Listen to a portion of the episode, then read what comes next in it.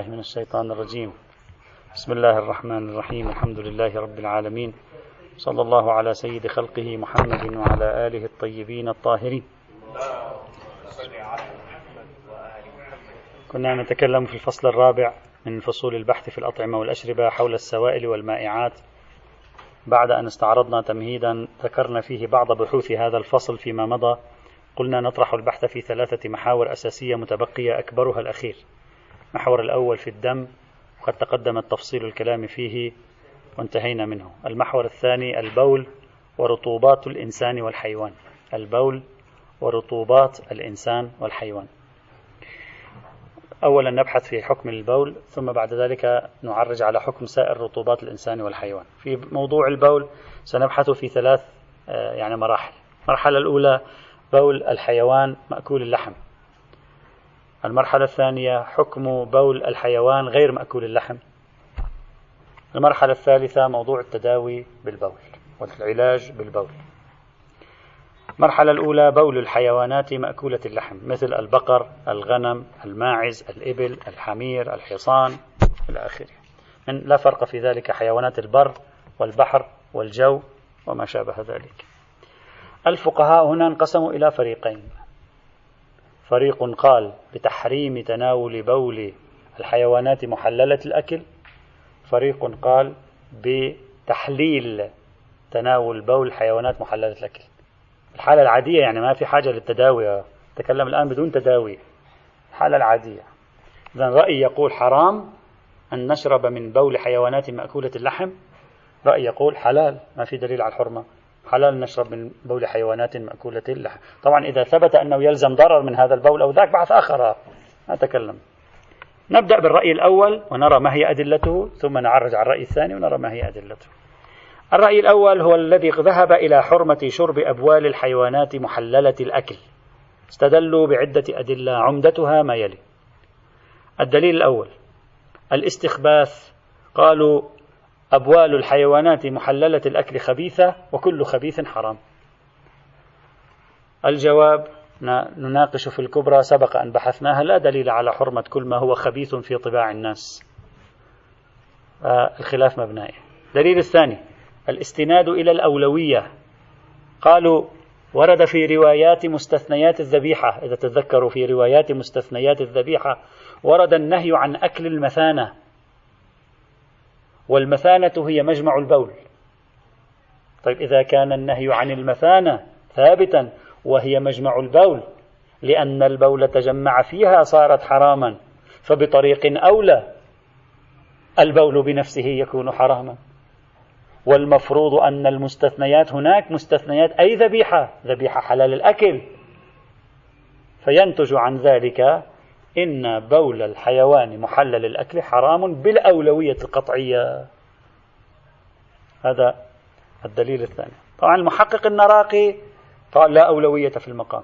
ما في هنا أولوية أصلا.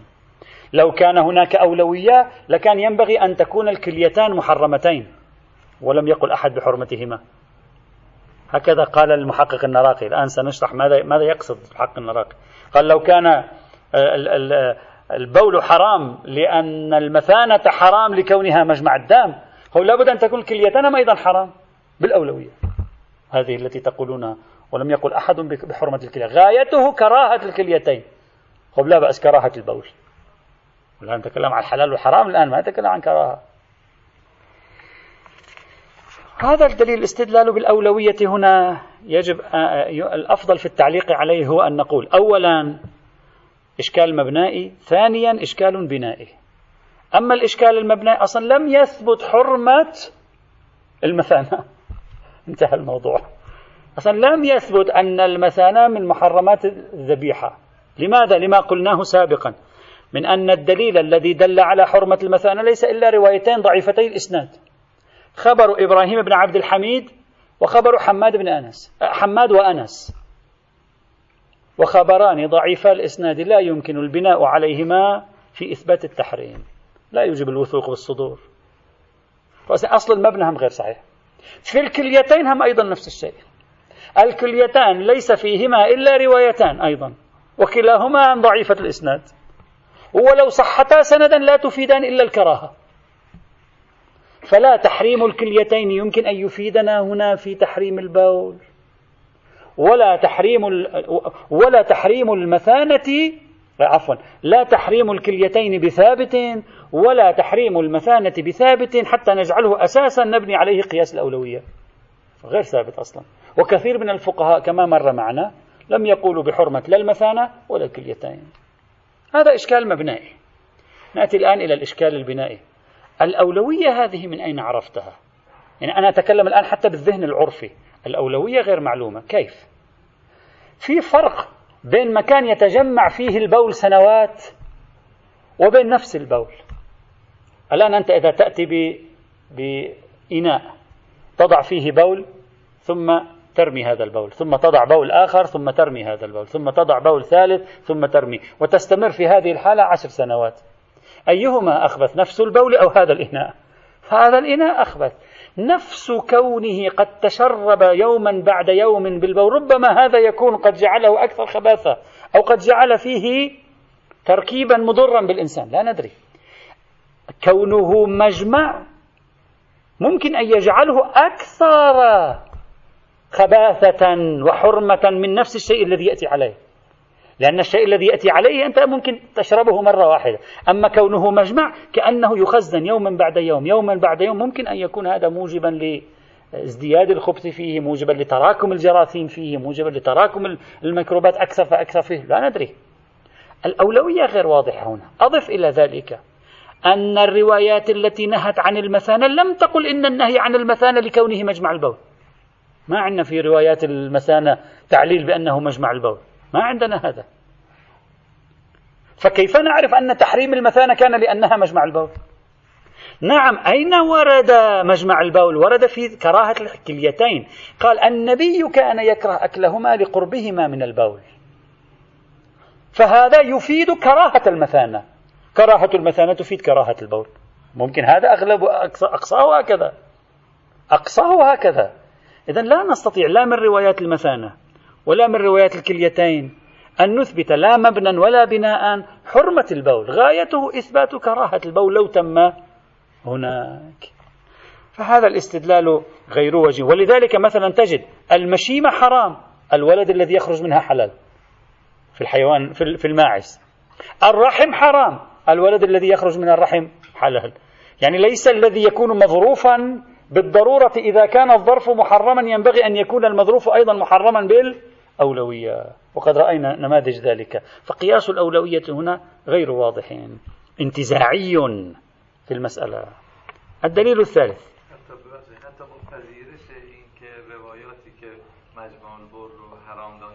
لا لم تقل بأن مجمع البول حرام. ما عندنا رواية تقول مجمع البول حرام.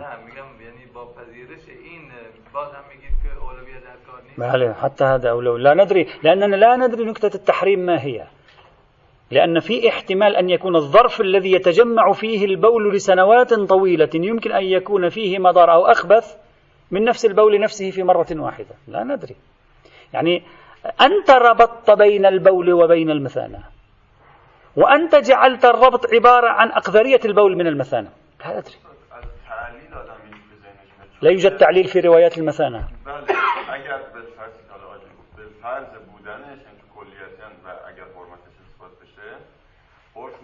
برای چی حضرت تعلیل کلی حرامه مثلا. ولی وقتی تعلیل به بول میاره تعليل بالبول يدل على أن للبول مدخلية في حرمة المثانة.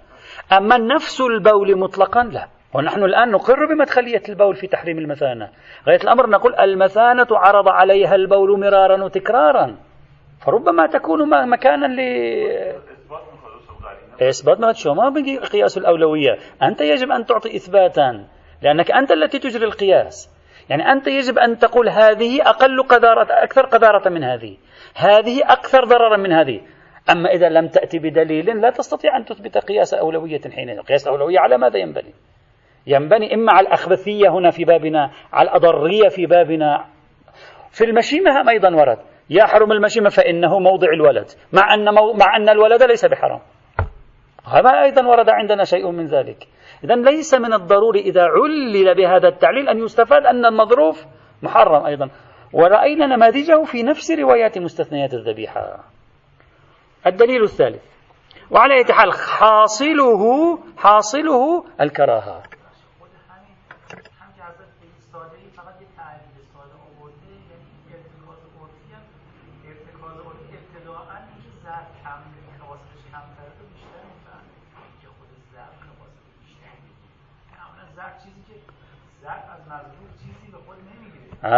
الظرف الذي يكون معروضا للمظروف دائما.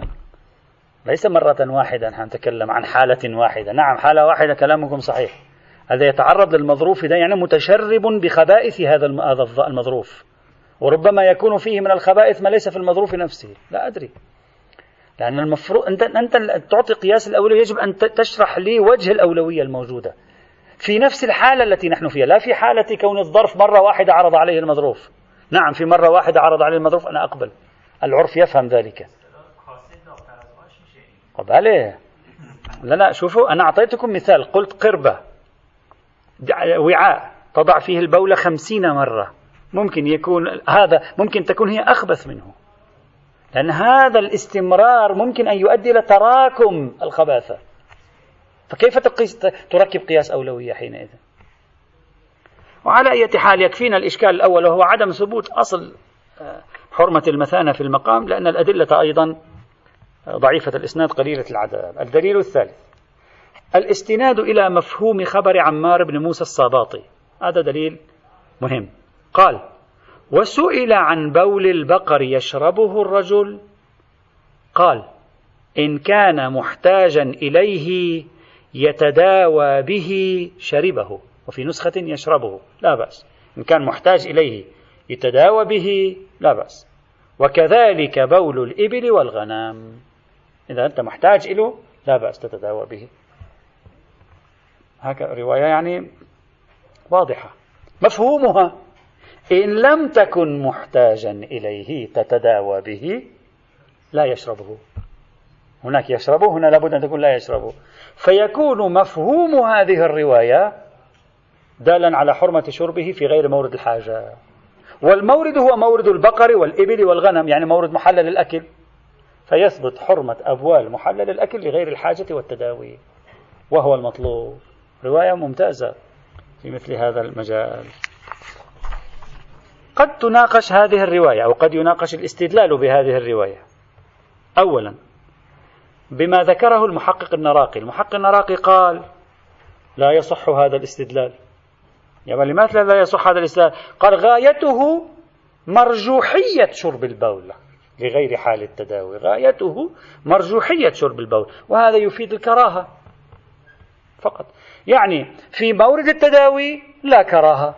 في غير مورد التداوي مكروه. هكذا فهم منها المحقق النراقي. ولكن هذه المناقشة غير واضحة. الرجل إنما يسأل عن أصل حكم شرب بول البقر. قال وسئل عن بول البقر يشربه الرجل؟ عن أصل الحكم لا عن كراهته عن الجواز والحرمة. يعني هل لنا أن نشرب بول البقر؟ فالإمام قال له إن كان محتاجا شربه. مفهومها إن لم يكن محتاجا لا يشربه. لا يشربه بمعنى المرجوحية غير واضح بمعنى أنه مرفوض. يعني لأن ذلك الجواز يشر... لم يقل لا بأس به فمق... فمقابله فيه بأس والبأس أعم من الكراهة والحرمة كما يذهب إليه بعض. وإنما قال شربه مفهوم شربه لا يشربه. فالمفترض أن تكون دالة على التحريم بمفهومها في مثل هذه الحال. هذا أولا. ثانيا هذه الرواية في كلمات الفقهاء عبر عنها بموثقة عمار بن موسى الصاباطي هذه الرواية في كلمات الفقهاء هكذا يعبرون عنها المتأخرون. موثقة عمار بن موسى الصاباطي فمفترض أنها صحيحة السنة. صحيح؟ ويبدو هذا متسالم عليه عندهم. عندما راجعنا هذه الرواية اكتشفنا أن العلماء يبدو الآن أوليا نقول إشكال يبدو أنهم قرأوا الرواية أين؟ في كتاب تفصيل وسائل الشيعة. في كتاب تفصيل وسائل الشيعة هكذا سند الرواية.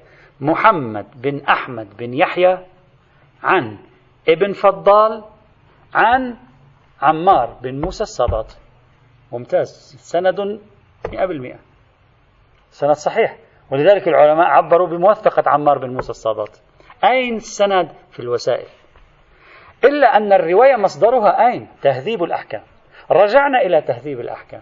سند الرواية في التهذيب هكذا. على الشكل الآتي. محمد بن أحمد بن يحيى ثقة. عن أحمد بن يحيى لم تثبت وثاقته. عن ابن فضال إلى أن يصل إلى السباطي الذي هو ثقة. إذا في سند التهذيب أحمد بن يحيى الذي لم تثبت وثاقته. بينما في سند الحر العامل لا يوجد أحمد بن يحيى. إذا لو أردنا أن نحاكم السند على الوسائل لقلنا السند صحيح. وقد صح ما قاله الفقهاء أن الرواية موثقة. لو حكمنا السند على أساس مصدره الأصلي لرأينا أن الرواية فيها إضافة أحمد بن يحيى وأحمد بن يحيى لم تثبت وثاقته فالمفترض أن نحكم على ماذا؟ على السند الأصلي. وبالتالي تكون الرواية ضعيفة الإسناد في مثل هذه الحال. ويؤيد ما نقول أيضا أن الذين حققوا مؤخرا كتاب وسائل الشيعة أشاروا إلى أن التهذيب الأصل فيه أحمد بن يحيى أيضا. يعني هم أيضا رجعوا إلى النسخ الأصلية للتهذيب ورأوا أن أحمد بن يحيى هم موجود في السند في مثل هذه الحال. وعليه إن لم نرجح سند التهذيب فلا أقل من التردد بين السندين. إذا تردد الأمر بين السندين لا نعرف هل السند هنا متصل من الثقة إلى الثقة أو في السند شخص اسمه أحمد بن يحيى لم تثبت وثاقته. لا نستطيع تصحيح السند مع الأسف الشديد. هذا الإشكال كنت قد سجلته قبل سنوات في الجزء الثالث من كتاب إضاءات. قبل سنوات يعني قبل ربما سبع سنوات. في جواب عن سؤال ذكرت هذا الإشكال وقلت أن الرواية لا ينبغي أن تكون موثقة. لكنني بعد ذلك عندما بحثنا الأطعمة والأشربة جددت النظر في هذا الإشكال وتبين لي خطأ هذا الإشكال. ولا الإشكال الذي أوردناه الآن ليس صحيحا. فالآن سنورد على ما أوردناه نحن قبل سنوات. كيف هذا الإشكال ليس صحيحا؟ وذلك أن هذه الرواية بعينها وردت على شكل قطعات وردت على شكل أجزاء في في في المواضع المختلفة من الكتب الحديثية ومنها الكتب الأربعة. وهناك ذكرها الطوسي في التهذيب بالسند نفسه مع حذف أحمد بن يحيى. يعني هذه الرواية نفس هذا السند في الرواية هي طويلة. إذا تذكرون تكلمنا مرة نحن عن موثقة عمار بن موسى الصباطي اللي هي رواية فيها أحكام متعددة في الأطعمة والأشربة وقطعوها قطعا قطعا ووضعوها في مواضع مختلفة بتبع الموضوع حتى في المصادر القديمة. رجعنا إلى أجزاء الأخرى لهذه الرواية في المواضع المختلفة من الكتب الحديثية في التهذيب في التهذيب. رأينا أن في سائر المواضع لا يوجد أحمد بن يحيى فقط في هذا الموضع أقحم أحمد بن يحيى. وهذه قرينة أولى على أن الإقحام هنا في التهذيب وقع سهوا. وليس في آه، وسائل الشيعة وقع. هنا في التهذيب وقع هذا الأمر سهوا. أضف إلى ذلك القرينة الثانية. نقل الحر العامل هذه الرواية عن التهذيب بدون أحمد بن يحيى. هذه قرينة ثانية. قرينة ثالثة. أننا رجعنا إلى طرق الشيخ الطوسي الموجودة في الفهرست إلى عمار بن موسى الصاباطي. ولم نرى أحمد بن يحيى موجودا في الطريق أيضا. ما في أحمد بن يحيى في طريق الشيخ الطوسي إلى كتب عمار بن موسى الصاباطي. هذه أيضا قرينة ثالثة على أن أحمد بن يحيى لم يقع واسطة من الشيخ الطوسي إلى كتب ومؤلفات وروايات أحمد بن يحيى. قرينة رابعة. رأينا أن هذا السند بعينه بدون أحمد بن يحيى. نفس هذا السنة ورد في مرات متعددة في كتاب التهذيب. غير هذه الرواية. غير هذه الرواية بأجزائها أصلا مكرر هذا السند في التهذيب. في كل المواضع. لا يوجد أحمد بن يحيى. راجعوا تهذيب الأحكام. الجزء الأول صفحة 29 224 228 283 403 407 308 الجزء الثاني 358 300 إلى آخره. بل رأيت أن الشيخ الكليني يذكر نفس هذا الطريق بحذف أحمد بن يحيى في مواضع متعددة من كتاب الكافي في الجزء الثالث عدة مرات. مرات كثيرة أصلا في الجزء الثالث. يمكن عشر مرات هم في الجزء الثالث. هذا كله يعزز أن هذا السند في الحقيقة لا وجود لأحمد بن يحيى فيه. هذا السند تكرر في التهذيب مرات ومرات. نقل الحر العاملي عدم وجود أحمد بن يحيى في طرق الشيخ الطوسي في الفهرست. تكرر نفس السند في مواضع متعددة في موضوعات متعددة في كاف الشيخ الكليني أيضا مع عدم وجود أحمد بن يحيى. وهذا كله يعزز أن وجود أحمد بن يحيى في هذه الرواية في هذا الموضع فقط. كان خطأ واشتباها من نساخ كتاب التهذيب. وبالتالي يترجح حينئذ أن يكون أحمد بن يحيى ليس موجودا في مثل هذا الموضع. بهذه الطريقة نعيد للرواية إمكانية تصحيحها سندا وتكون صحيحة خلافا لما أشكلنا عليه سابقا في أمر هذه الرواية وما المعصوم إلا من عصمه الله. فإذا هذا الإشكال الذي سجلناه على الرواية قبل سنوات يمكن الجواب عنه وبالتالي انتصار لصحة هذه الرواية من حيث السند في هذا الموضع. يعني هذا المقطع الذي فصله الشيخ الطوسي ووضعه هنا.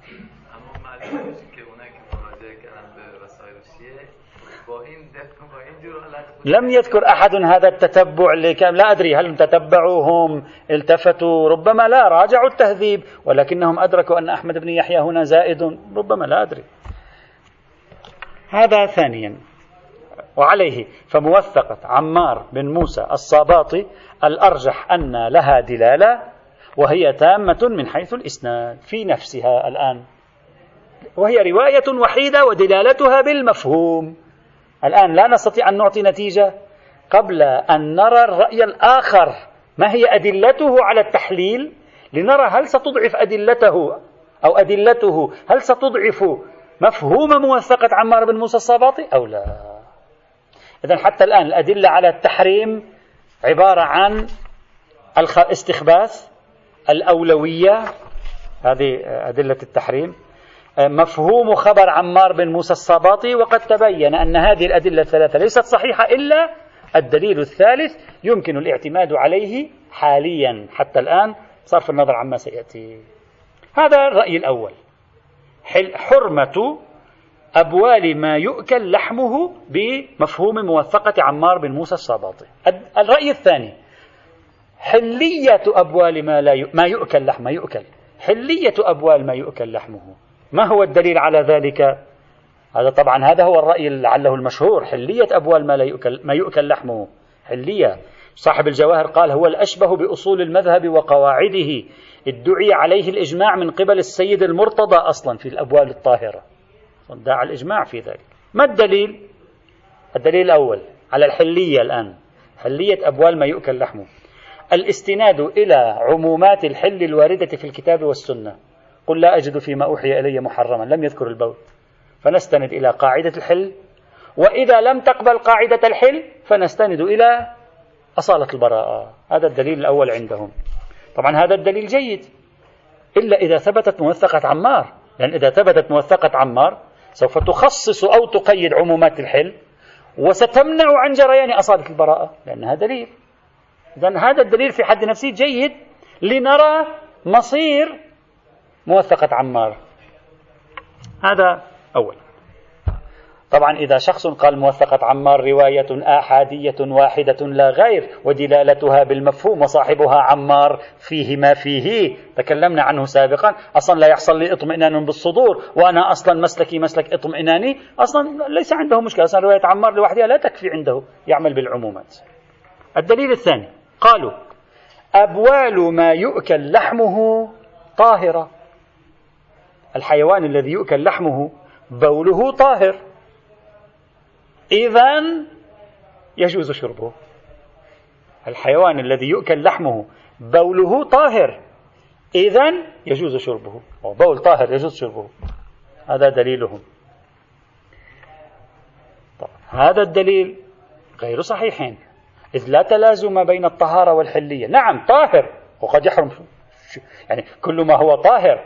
إذا لابد أن يجوز شربه. ليس الأمر كذلك. ليس العنصر الوحيد في التحريم هو النجاسة. وقد يكون البول بعنوانه موجب للحرمة حتى لو قلنا بطهارته. نعم الحرمة من خلال دليل النجاسة باطل لأنه لا نجاسة في المقام. صحيح. ولم يستدل أحد هنا بالنجاسة أصلا. لم يستدل أحد. فإذا هذا الدليل هم غير صحيحين.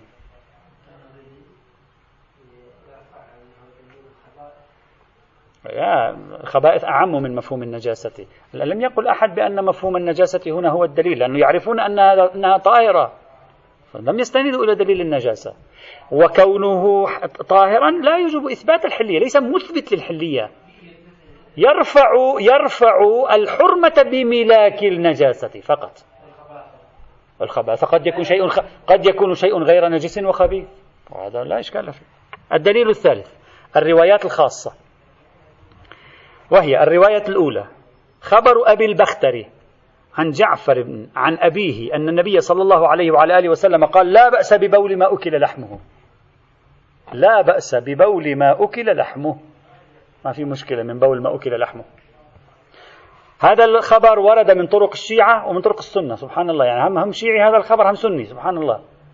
يعني نعم هذا الخبر في طرق الشيعة. سنده تالف. فيه أبو البختري الذي هو من؟ وهب ابن وهب المضعف الكذاب المتهم. سنده شيعيا تالف مع الأسف.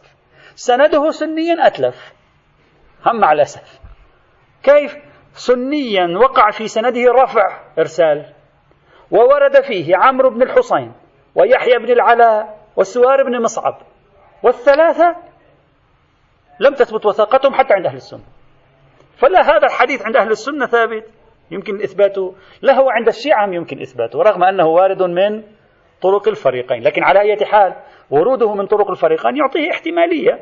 ليس بثابت لكن يعطيه احتمالية. أين ينفعنا؟ ينفعنا في تضعيف الوثوق بمفاد مفهوم خبر عمار الصباطي. عند من يسلك مسلك الوثوق الذي يسلك مسلك الوثوق مثل هذه المعارضات تؤثر على الوثوق.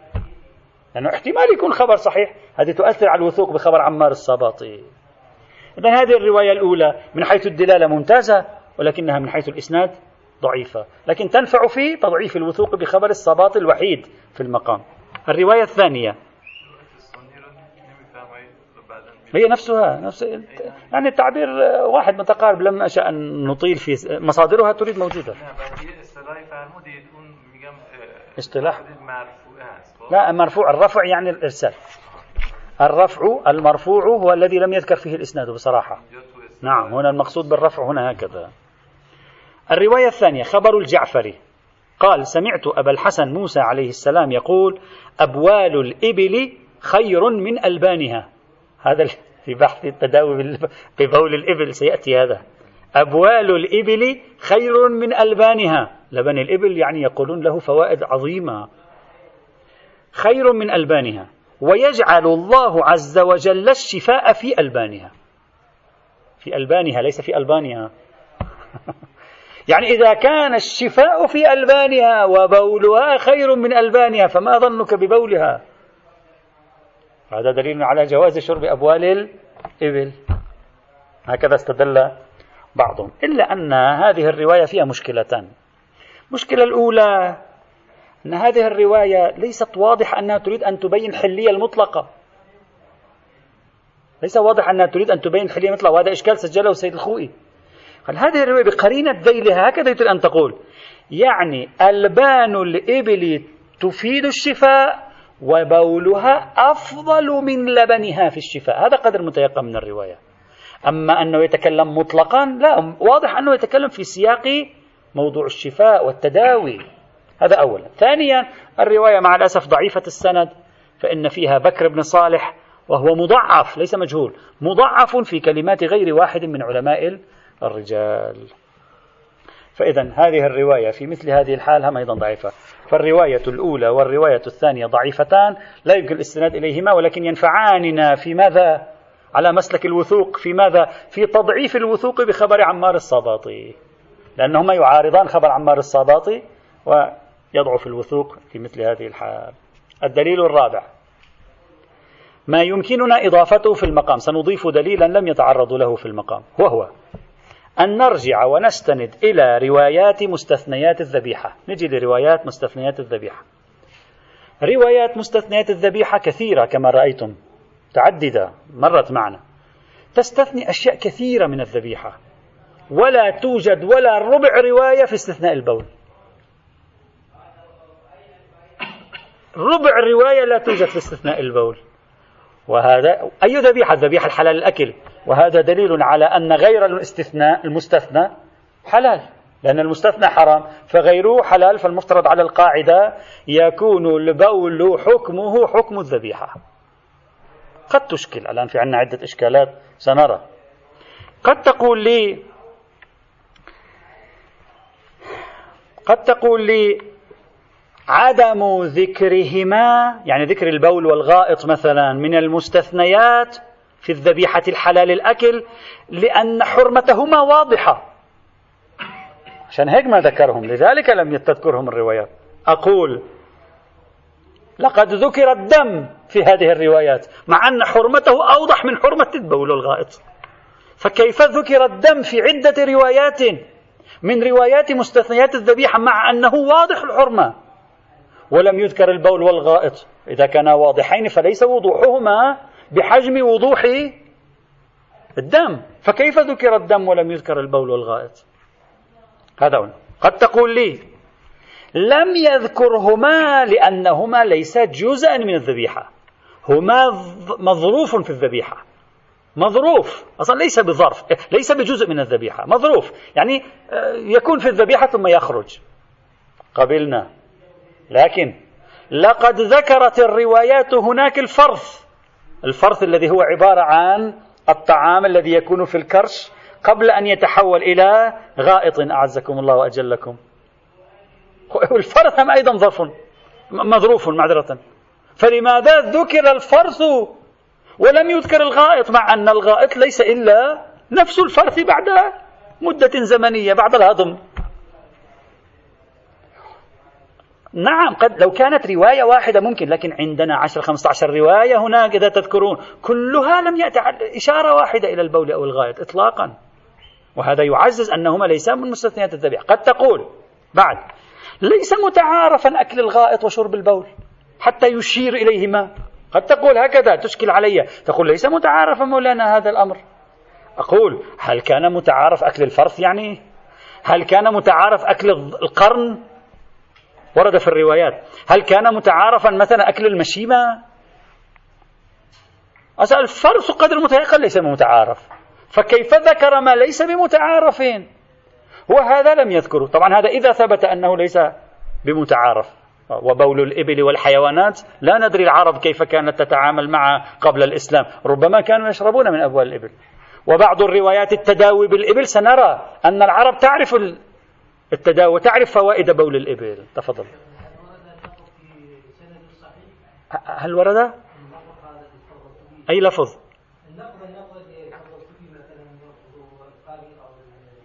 نعم كل لا نحن نحن لا نحن نعم شوفوا طريقة استدلالنا.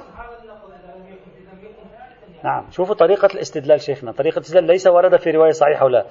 طريقة الاستدلال جميع روايات مستثنيات الذبيحة. صحيح منها وغيره فيها صحيح وغيره. لم تأتي على إشارة واحدة للبول والغائط.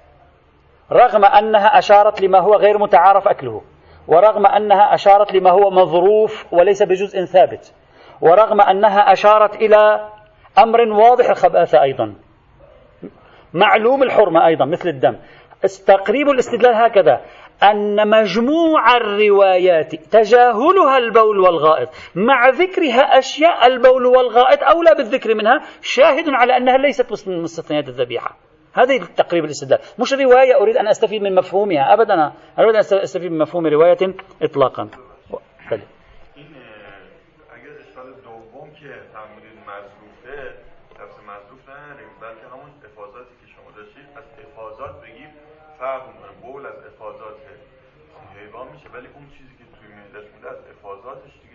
نشه إفرازات رابطة نداره بافرازات لا, لا, لا علاقة له بالإفرازات. له علاقة بأنه مظروف أو جزء منه أو ليس بجزء منه. قد تقول لي الغائط والبول ليس بجزء من الحيوان. مظروف في الحيوان فقط. أقول لك الفرثم أيضا مظروف في الحيوان. لماذا ذكرته الروايات؟ إذا كانت الروايات بناءها على ذكر الأجزاء الثابتة من مستثنيات الذبيحة ذكر الأجزاء الثابتة فقط هذه ليست من الأجزاء الثابتة. فكيف ذكرت؟ هذا هو مداخلتي. فتصلح هذا الدليل لا أريد أن أستدل به الآن أريد أن أقول يصلح قرينة معتد بها لتقوية احتمال أن البول والغائط من حيوان محلل الأكل ليس من مستثنيات الذبيحة هو محلل فهذه هذا الدليل الرابع. إضافة إلى الروايتين ضعيفتي الإسناد تعارض ثلاثتها مفهوم موثقة عمار بن موسى الصباطي الأحادية. فلا نستطيع تحصيل وثوق بمفهوم موثقة عمار بن موسى الصاباطي وبالتالي لا دليل على حرمة أبوال وغير وغائط أيضا الحيوانات محللة الأكل. نرجع إلى العمومات أو إلى أصالة البراءة. يعني هذا هو حاصل المفاد في المقام بناء على مسلك الوثوق. أما بناء على مسلك الوثاقة تلك الرواية صحيحة. إذا شخص قال الدليل الرابع يشكل قرينة معتد بها يهدم الظن في مفهوم خبر موثقة عمار. وإذا هدم الظن هناك لم يعد الخبر حجة. حتى على قواعد حجية خبر الثقة كما نعرف جميعا. وعليه فالصحيح أنه لم يقم دليل على تحريم أبوال ولا حتى لم يقم دليل على تحريم أبوال ولا حتى غائط الحيوانات محل. طبعا بحثنا ليس في الغائط الآن بحثنا في الأبوال. لم يقم دليل على تحريم أبوال الحيوانات التي يؤكل لحمها والاحتياط طبعا حسن على أي حال.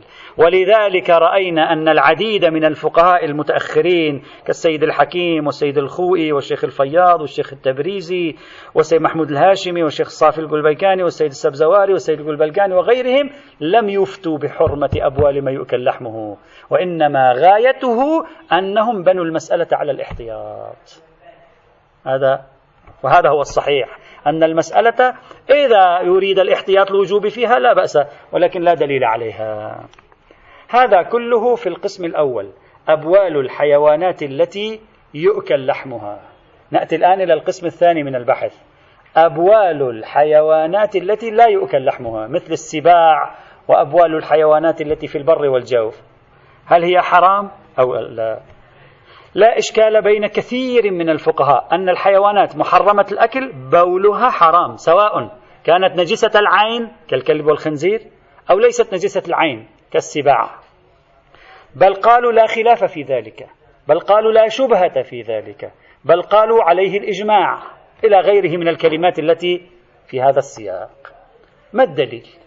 في عندنا دليل أصلا على تحريم أبوال ما لا يؤكل لحمه أو لا.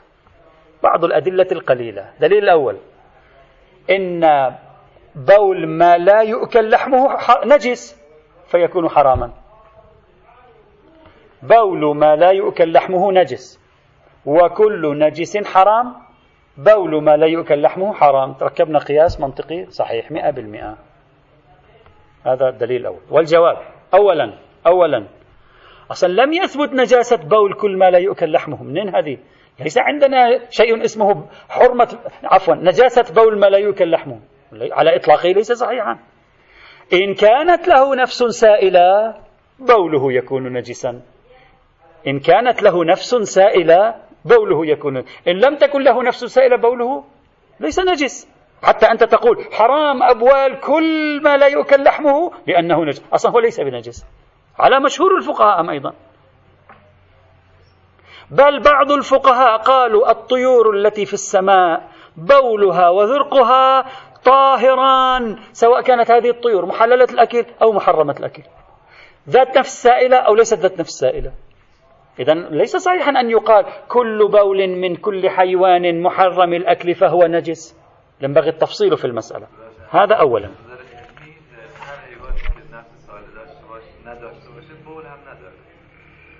نفس السائل اللي نداشته باشه في ثابت هذا علميا؟ مخلوط میشه یعنی از گوارش بولغاتش به صورت مخلوط با هم در في النهاية بول أو لا؟ نه بول وغائط با هم در لا لا يهمني هل يصدق عليه بول أو لا؟ أنا لا أعرف الناحية العلمية الآن. كل الحيوانات التي ليس لها نفس سائلة؟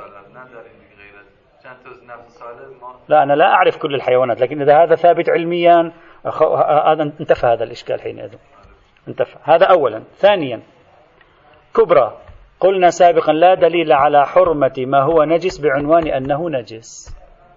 لا دليل على حرمة النجس بعنوان أنه نجس. إذا هذا من حيث الكبرى والمبنى غير صحيح. هذا الدليل الأول.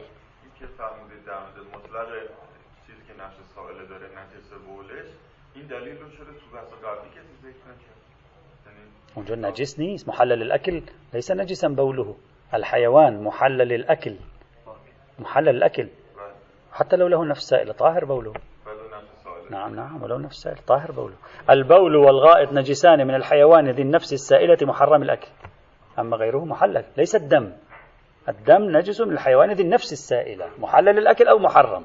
بينما في البول في تفصيل عند الفقهاء. اینجا اینجا كو آه دليل على نجاسة بول ما لا يؤكل لحمه؟ نعم دليل عندهم على النجاسة. نعم. الدليل الثاني قالوا بول ما لا يؤكل لحمه خبيث. إذا صحت الصغرى أصلا الكبرى الكلية غير ثابتة كما مر معنا سابقا. لا نطيل في هذا الموضوع. الدليل الثالث ما قبل الأخير الاستناد لقياس الأولوية أو لفحوى الخطاب. إذا كانت موثقة عمار بن موسى الصباطي تثبت حرمة أكل أبوال ما يؤكل لحمه. موثقة عمار بن موسى الصباطي تثبت حرمة بول الحيوان الذي يؤكل لحمه فبطريق أولى حرمة بول الحيوان الذي لا يؤكل لحمه. يعني بالأولوية الذي يؤكل لحمه حرام بوله. كيف الذي لا يؤكل لحمه؟ وبطريق أولى حلال حينئذ. طبعا هذا الكلام لا بأس به يعني أوليا لا بأس به إلا إذا شخص قال شو هذا قياس؟ وأي أولوية هذه؟ لا, لا توجد أولوية قد يكون بول الحيوان الذي يؤكل لحمه حرام لكثرة ابتلائهم به مثلا أو لسبب ما بينما بول الحيوان الذي لا يؤكل لحمه أصلا يكون حلالا. القياس من أين أتيت به؟ قد واحد يناقش في ذلك وقد تقول لا هذا فهم عرفي لا بأس إلا أنه هناك لم يتم. الذي هذا إشكال مبنائي. هناك لم يتم إثبات حرمة أبوال ما, ما يؤكل لحمه. فلا نستطيع استناد إلى قياس الأولوية لإثبات الحرمة هنا. إذا هناك لم يعد يمكن الاستدلال فهنا هم أيضا لم يعد يمكن الاستدلال. الدليل الرابع. الاستناد إلى دليل حرمة الحيوان. الحيوان السبع حرام. فالبول من السبع. فيكون حراما. بدليل حرمة السبع نفسه. وهذا علقنا عليه مرارا لا نطيل وقلنا بأن دليل حرمة الحيوان لا يشمل ما يخرج منه من فضلات ومن إفرازات. وسيأتي أيضا مزيد بحث فيه إن شاء الله تعالى قريبا. آه. يعني لا يتبعه. نعم هو نعم لا يتبعه. قد بحثنا ذلك سابقا فلا نطيل. والدليل على ذلك هم نفس الفقهاء قالوا لا يحرم على الإنسان أن يأكل عرقه مع أن الإنسان حرام الأكل. لا يحرم على الإنسان أن يأكل الدمع وسيأتي معنا. قالوا هذا لا ليس حرام. ومع أن الإنسان حرام أكله. وهذا لأنهم فهموا أن تحريم الحيوان ليس دليلا على تحريم إفرازات الحيوان. الإفرازات ليست جزء من الحيوان. لا تعد جزءا من ثوابته كاللحم والعظم والدهن والدم وأعضاء الجسد وما شابه ذلك. الدليل الخامس والأخير الاستناد إلى خبر محمد الحضرمي. أنا سأقرأ السند هكذا. خبر محمد الحضرمي زرعة بن محمد عن وسماعة بن مهران. الآن هو سند سند يعني نعم مشكلة مشكلة. الآن سنشرحه. قال قال لي أبو عبد الله عليه السلام في رجل كان به داء فأمر له بشرب البول. رجل كان عنده مشكلة أمر له بشرب البول. فقال لا يشربه. طبعا أي بول هنا؟ هنا يتكلم عن بول الإنسان. الآن سترى. لا يتكلم عن أبوال مطلق الحيوانات غير مأكولة اللحم. فقط بول الإنسان. فقال لا يشربه. قلت إنه مضطر إلى شربه. لازم يشربه. ما أدري هذا طبيب وصف له بول إنسان؟ لا أعرف. مضطر إلى شربه. قال فإن كان يضطر إلى شربه ولم يجد دواء لدائه فليشرب بوله. وأما بول غيره فلا. يعني قدر المتيقن بول غيره من الإنسان هنا. عشان هيك قلنا السياق قدره المتيقن الإنسان فليشرب بوله ولا يشرب بول غيره. يعني إذا ولا, ولا بد اضطريت أشرب بول بول الإنسان نفسه. لا تشرب بول شخص آخر. هذا في الاضطرار وهذا دليل على حرمة شرب البول. فإذا قال إذا قلنا أما بول غيره مطلقة غيره إنسانا كان أو حيوانا وتكون دالة على حرمة مطلق البول حينئذ. بل هذه دالة على حرمة مطلق بول ماذا؟ كل الحيوانات ستكون حينئذ. وعن هذه الرواية مشكلتها أنها وردت في كتاب طب الأئمة لابني بسطام النيسابوريين. كتاب طب الأئمة لابني بسطام النيسابوريين. وابني بسطام لم تثبت وثاقتهما وأمرهما مجهول جدا. وهذا السند وقع فيه اضطراب عجيب. هذا السند وقع فيه اضطراب عجيب. إذا راجعنا هذا الس... بلي؟ نعم نعم سند الرواية. إذا راجعنا كتاب طب الأئمة. وراجعنا كتاب تفصيل وسائل الشيعة للحر العاملي. وراجعنا كتاب بحار الأنوار العلامة المجلسي. سنجد, سنجد ثلاث أسانيد لهذه الرواية. طبعا كلهم ينقع عن مصدر واحد ثلاث أسانيد.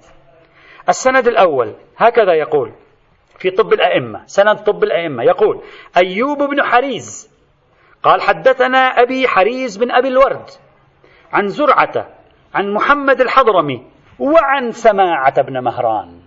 هكذا الرواية. في كتاب بحار الأنوار هكذا السند. أيوب بن جرير عن أبيه جرير بن أبي الورد عن زرعة بن محمد الحضرمي عن سماعة. في كتاب الوسائل السند هكذا أيوب بن الحر عن أبيه عن زرعة بن محمد عن سماعة بن مهران. ثلاث أشكال ذكر فيها السند في طب الأئمة تارة في البحار وفي وسائل الشيعة. نجي الآن نحلل. أيوب بن حريز الوارد في سند طب الأئمة حتما تصحيف هذا حتما خطأ من النساخ. لا يوجد شخص عند المسلمين في كتب الحديث والرجال اسمه أيوب بن حريز. هذا حتما تصحيف أكيد هذا الاسم ليس صحيحا. وإذا كان فهو مهمل. إذا كان في شخص فعلا هكذا مهمل. نجي الآن إلى أيوب بن جرير هذا في السند الثاني. أيوب بن جرير أيضا لا وجود له في المصادر الشيعية لا الحديثية ولا الرجالية. نعم. أيوب بن جرير له بعض الروايات القليلة عند أهل السنة. موجود هذا الاسم. وهو أيوب بن جرير بن عبد الله البجلي. ولكن هذا الشخص لم أعثر له على توثيق معتد به فيكون أيضا غير ثابت الوثاقة. نجي لأيوب بن الحر في السند الثالث. أيوب بن الحر ثقة. أيوب بن الحر لا إشكال في كونه ثقة. لكن من الصعب أن يكون في السند هنا أيوب بن الحر. جدا صعب بحسب الطبقة. لماذا؟ لأن أيوب بن الحر في طبقة الإمام الصادق ويروي عن الإمام الصادق مباشرة. هنا في هذا السند كم شخص بين أيوب بن الحر والإمام الصادق؟ واسطتين وفي سند ثلاث وسائط. يعني أيوب بن الحر هذا في زمن من؟ في زمن الإمام الرضا ومن بعد قطعا. يمكن في زمن العسكري لازم يكون. فليس هو أيوب بن الحر الواقع في هذا السند. إذ عادة لا يمكن لشخص في نفس طبقة الإمام الصادق أن يروي عن الإمام الصادق بثلاث وسائط. ممكن بواسطة بثلاث وسائط. إذا ليس هذا أيوب بن الحر هنا. حتما شخص آخر. وحصل تصحيف أيضا في هذه في هذا المجال أيضا. ولا نعرف من هو أبو أيوب بن الحر. هل هو ثقة أو لا؟ ولا نعرف من هو أبو جرير. وأبو حريز هو الرجل الثاني. هذا أيضا مجهول. هم هذا أيضا مهمل. السند مرتبك جدا. فالأرجح أن هذا الرجل الأول أيوب بن الحر أيوب بن حريز أيوب بن جرير ووالده مجهولان نكرتان لا نعرف عنهما شيئا. هذا أولا. هذا أولا. بعد أكثر من ذلك أكثر من ذلك إذا صار عندنا عدة مشاكل في السند. مشكلة ابني بسطام. مشكلة أيوب بن الحر أو أيوب بن جرير أو أيوب بن حريز ومشكلة والده الذي هم لا نعرف من هو. زرعة وسماعة ثقة ما في مشكلة فيهما. إذا ثلاث مشاكل سندية في هذه الرواية. وتعرفون كتاب طب الأئمة كتاب من أوله إلى آخره بحسب قواعد النقد السندي مشكلة. الشيخ الفاضل المتتبع الشيخ محمد باقر ملكيان حفظه الله تعالى حقق طبع كتاب طب الأئمة وكتب عليه دراسة موجودة الدراسة نشرت في العام الماضي. نشرت في العام الميلادي الماضي. ووضع فهرست وقوائم في أحوال هذا الكتاب. وأثبت أن جميع روايات هذا الكتاب ضعيفة الإسناد. لم تسلم حتى رواية واحدة على القواعد المتداولة يعني ليس على قواعد متشددة. جميعه من أول إلى آخره أصلا ضعيف الإسناد. بصرف النظر عن ابني بسطام هم أيضا. هم بصرف النظر عن ابني بسطام نفسهما. فالكتاب فيه مشكلة الأسناد هذا أيضا فيه مشكلة. فلا أدري كيف وصف السيد محمد صادق الروحاني هذه الرواية بأنها موثقة. لا أعرف. هل هو لم يرجع إلى السند؟ هل هو؟ لا أدري لا أعرف. هل رأى مصدرا آخر؟ لا أدري. الرواية ليس لها إلا هذا المصدر. فكيف وصفها بأنها موثقة؟ سماعة. ابن مهران؟ لا أدري. فالرواية في غاية الضعف وعليه وعليه. نقول حيث لم يثبت مفهوم موثقة عمار بن موسى الصاباطي بناء على ما توصلنا إليه إذا لا دليل على حرمة أبوال ما يؤكل لحمه ولا دليل على حرمة أبوال ما لا يؤكل لحمه. الكل حينئذ ينبغي أن يكون حلالا على القاعدة ما لم يلزم منه الضرر لا دليل على ذلك والإحتياط الهم لا بأس به. البحث الثالث والأخير من مباحث البول اللي هو القسم الأول قبل الانتقال إلى سائر الرطوبات والفضلات. البول هو التداوي بالبول القضية التي يكثر فيها الكلام والنقاش في أيامنا هذه. أولوية بين بين ماذا؟ قلنا الأولوية دليل الأولوية قلنا. في داخل ما ليس حراما لم تثبت حرمته فماذا؟ أولوية ماذا على ماذا؟ فبوله حرام؟ قلنا لا توجد أولوية. أولوية. لا لا. ما دام لا يشمله الدليل كيف نستفيد أن بوله حرام؟ إما يشمله الدليل أو لا يشمله الدليل. هنا قلنا قلنا دليل تحريم الحيوان هل يشمل الحيوان نفسه أو لا؟ لا يشمل لا. هل يشمل هذا النوع من الرطوبات؟ لا يشمل. بالأولوية أي أولوية؟ لا لا. طب هذه أنا في رأيي ليست أولوية عرفية. ليس أولوية عرفية. ولا والدليل على ذلك في موارد كثيرة. أجازوا فواضل ورطوبات الإنسان والحيوان. عادي. لم يقولوا شيء فيها. ولم لم يقل أحد عرفي أنه مثلا هنا لابد من أولوية. استذواق هذا ممكن يكون حينئذ. والحمد لله رب العالمين.